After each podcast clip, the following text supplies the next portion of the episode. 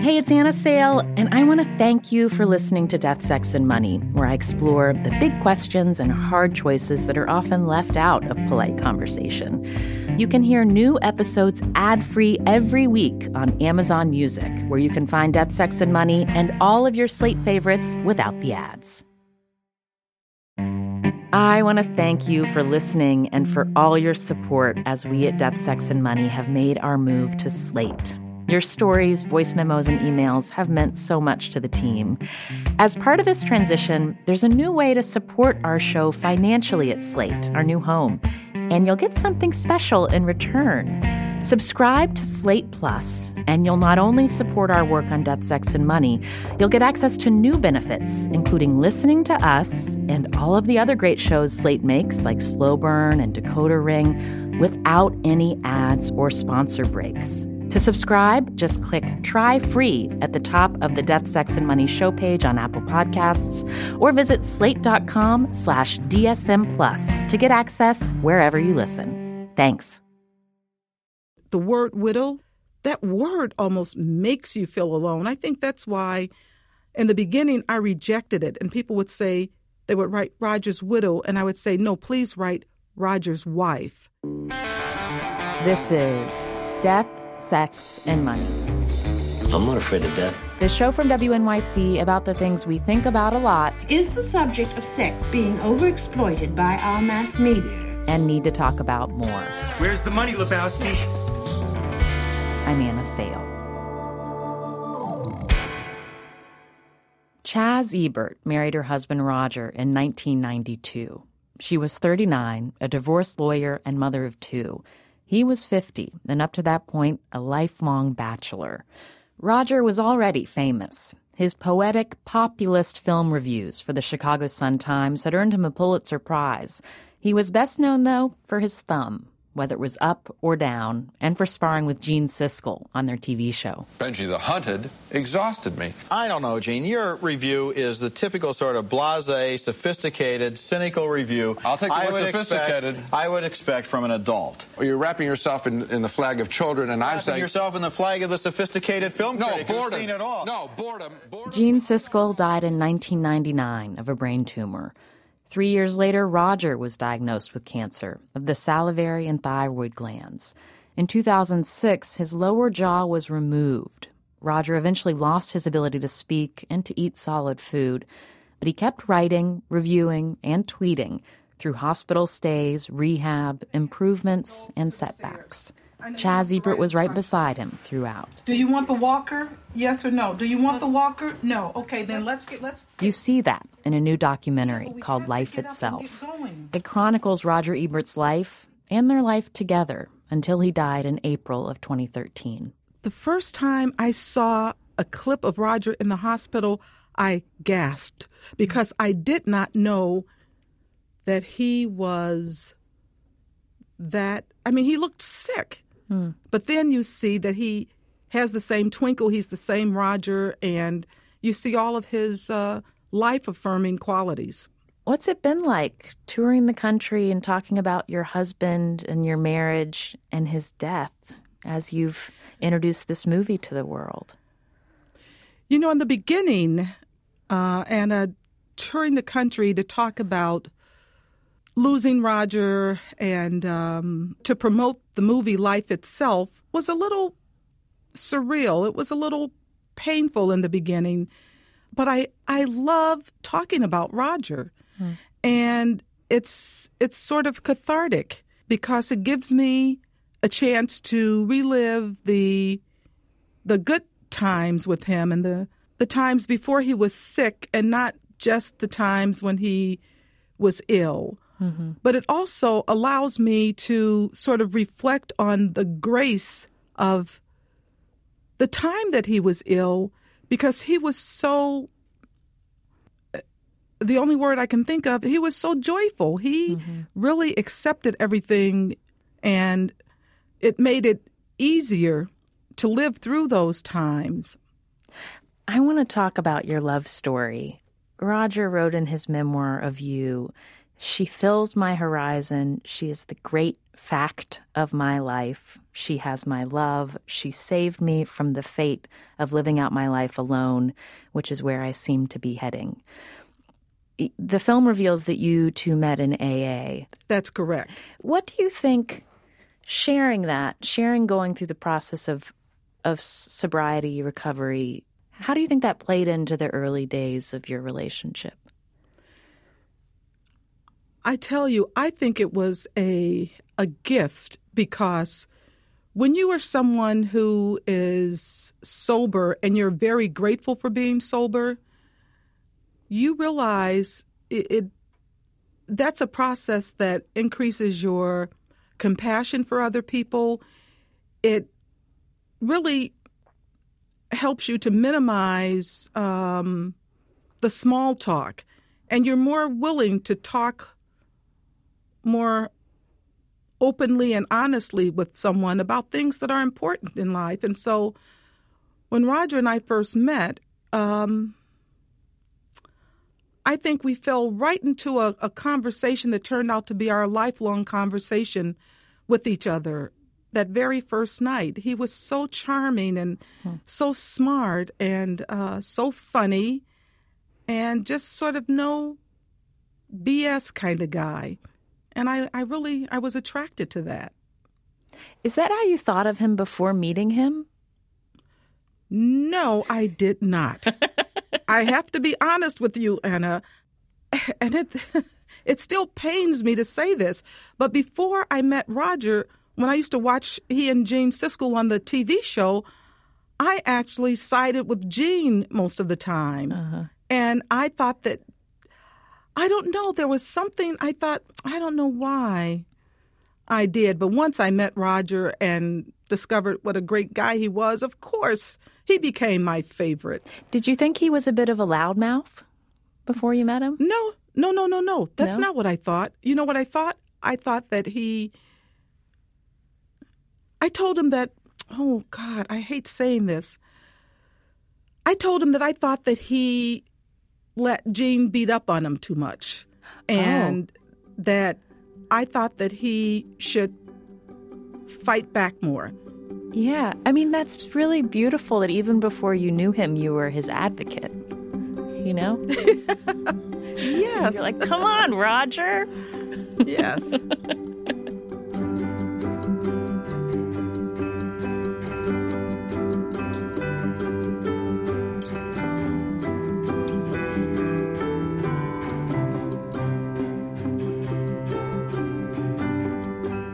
had lived full lives before you met. He'd become famous, he'd won his Pulitzer Prize, you'd been a civil rights activist, you'd married and raised two children, become a litigator. Were you surprised that this was the guy that you were falling for? I was surprised only in the sense that, you know, he was of a different race. Uh-huh. But um, I don't know if I was surprised. I mean, some years before, some of my friends would have been surprised. Uh, Wait, what do you mean? When I was in college, I was the um, the head of the Black Student Union, mm-hmm. and you know I was in college in like the late '60s and um, very early '70s, and so I also participated in in marches, and you know I would go to college campuses and uh, you know speak on the same card as like uh, Angela Davis and uh, Shirley Chisholm, and you know I marched in um, when Dr. King, not in Washington, but in, when Dr. King came to Chicago, Chicago, my dad and I marched with Dr. Martin Luther King. So I was an activist, and um, so I, I think the people who knew me then would have never thought that I would marry someone who was not black. Yeah. I'll just say it that way. Did you feel comfortable falling in love with a white man?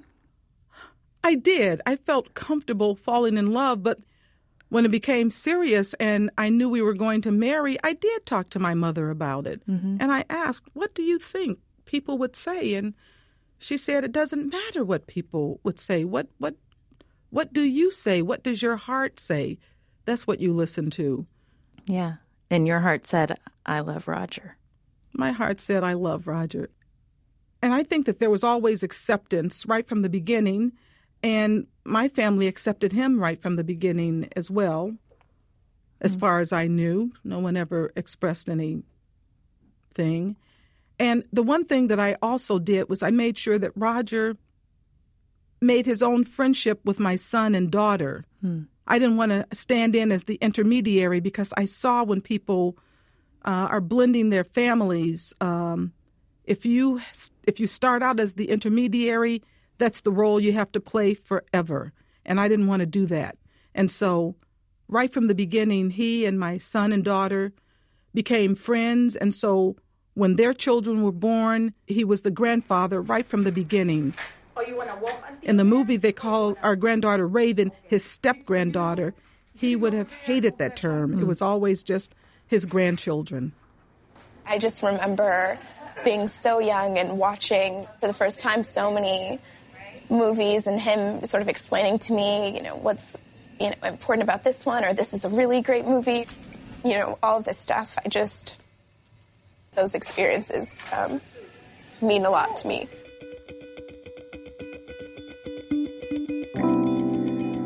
Coming up, Chaz Ebert talks about how her marriage changed as Roger neared death. He talked about the oneness of the world, and that, and believe me, that is not how Roger spoke. He was very much a, uh, you know, Darwinian, Mr. Scientific. That is not the way he spoke. Talking about the oneness and talking about being able to experience the past, present, and future simultaneously when he would go to this other place. Since the start of the show, you've been sending in your stories about death. Some about personal losses, some about confronting it day in and day out. Ben Uden wrote in from Cincinnati. He's 34 years old and an Orthodox rabbi and hospice chaplain. He said he didn't plan on working around so much death, but it just happened as he served residents of a retirement center. We should be the ones to care for them in their last hours, not strangers. To be honest, it has been an incredible journey, and I've experienced parts of life that most people my age are terrified of. I want to hear more of your stories about loss, specifically about funerals. Send an email or even better, a voice memo from your smartphone about a funeral that changed your life. Send it to deathsexmoney at wnyc.org. On the next episode, another sort of life changing moment when comedian Chris Gethard started dating Hallie Bulleit, he fell hard and suddenly was interested in interior decorating. It's like, okay, I have not had my stuff together, but you're giving me a chance. Look at all these frames and all this bedding, huh? I really want to work hard for you. it they really like, had that. I mean, I could tell. I was like, oh, he went out and bought new bedding. Like he's like definitely trying to, to, like. I didn't want her to be in my house with all my unframed posters and my crappy bedding. This episode is brought to you by Fail Better, David Duchovny's new podcast with Lemonada Media. On Fail Better, David, who has experienced both low and high profile failures throughout his life, explores the vast world of failure, how it holds us back, propels us forward, and ultimately shapes our lives. Each week, he will chat with guests like Ben Stiller, Bette Midler, and more about how our perceived failures have actually been our biggest catalysts for growth, revelation, and even healing. Through these conversations, he hopes listeners can learn how to embrace the opportunity of failure and fail better together. Fail Better is out now wherever you get your podcasts. This is Death, Sex, and Money from WNYC. I'm Anna Sale. Chaz Ebert stopped practicing law when she married Roger and ran the business side of things for him. They worked side by side throughout their marriage. As Roger became sicker and was only able to communicate through a computer, Chaz's role expanded. At some point, he asked me to be his voice.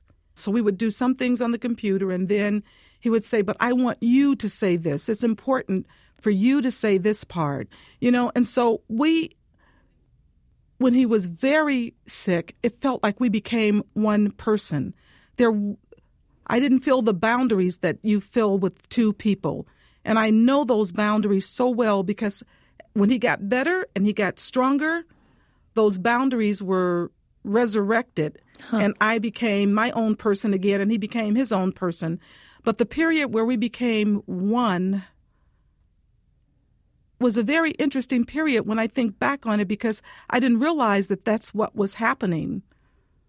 I don't even know how to explain it, but I actually did feel him in my soul when we became one person. What changed between you two when he when he was no longer able to talk to you with his voice? Almost nothing because Roger and I developed almost a, a mental telepathy. Mm-hmm. We were so in tune with each other that we actually could speak to each other without words or without even being in the same room. Like a deep ability to understand what he was prompting, uh, like he want, what he wanted to communicate? I don't know. To me, I actually heard his voice in my head. Really? Yeah. And I know that happened sometimes uh, when he was in the hospital.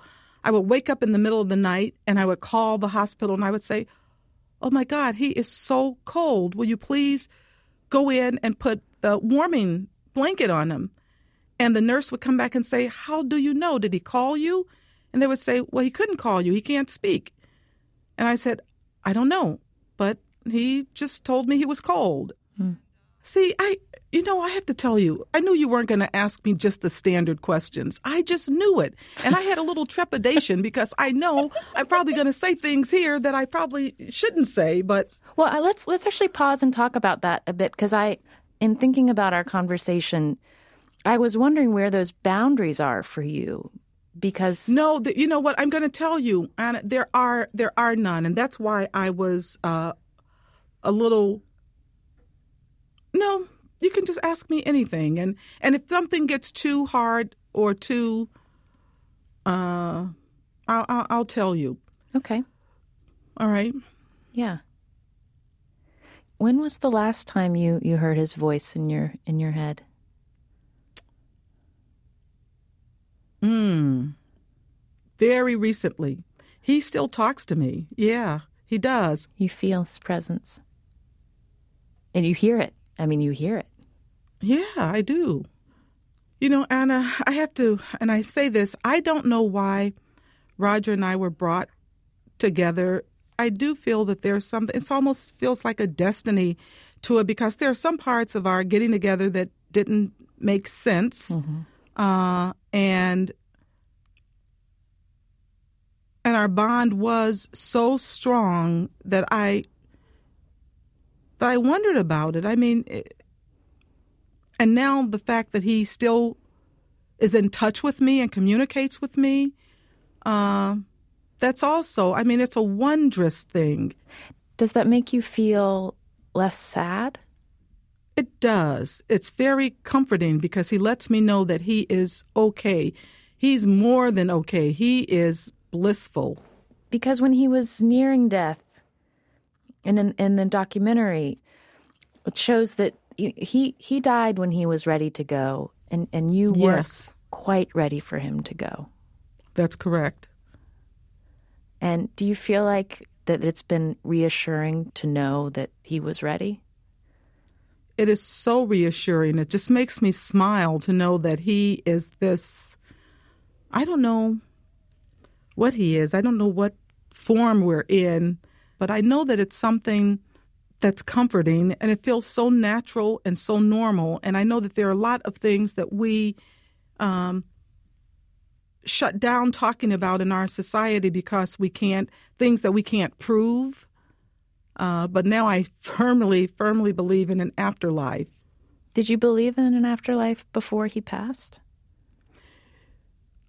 I don't know. I don't know what I thought happened after death. I haven't had this experience. I've, you know, I've lost several family members my mother, my father, two brothers, and two sisters. And the rest, I haven't had an experience like this, like I'm mm. having with Roger, where he kind of reports back. so I don't know what I thought about the afterlife.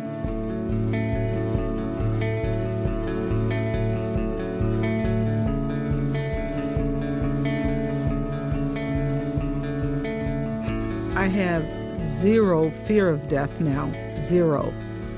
What I do talk about with my children and grandchildren is living. We don't talk about death so much as living and telling them to do, you know, find their passion in life and live it. Because time, you know, we don't know how much time is promised to us.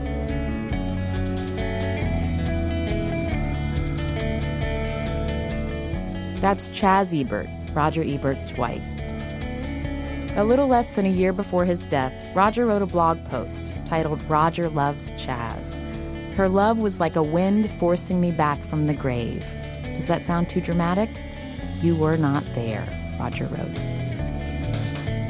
The documentary about Roger Ebert's life and death is in select theaters across the country through the fall of 2014. The complete list is at rogerebert.com. It's also available for instant streaming on Amazon or iTunes.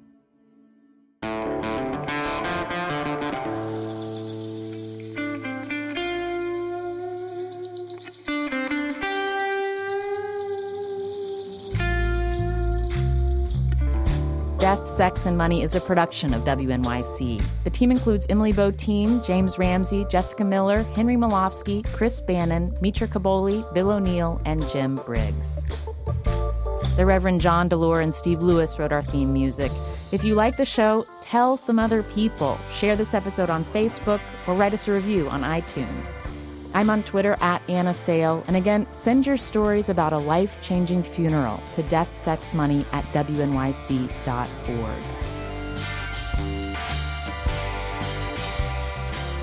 And thank you again, Chaz Ebert, for sharing your story. I just knew that when I talked to you, I just knew it. I just thought, oh my God, this is going to be a disaster. Do you feel like it was a disaster? Yes, because I should have stuck with my script, but it's okay. But I, I do really think that that you're not the only person who's experienced this when they've lost a partner. Yeah, but most people are smart enough not to say it. I'm Anna Sale. This is Death, Sex, and Money from WNYC.